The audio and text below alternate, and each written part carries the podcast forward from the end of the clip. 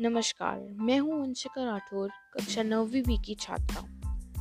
हम इस पॉडकास्ट में सिक्किम सिक्किम की संस्कृति और उसकी जानी मानी हस्तकलाओं के बारे में बात करेंगे। सिक्किम, भारत के पूर्वोत्तर भाग में स्थित एक पर्वतीय राज्य है।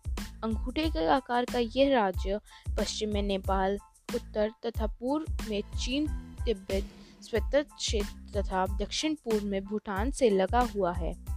भारत का पश्चिम बंगाल राज्य इसके दक्षिण में है।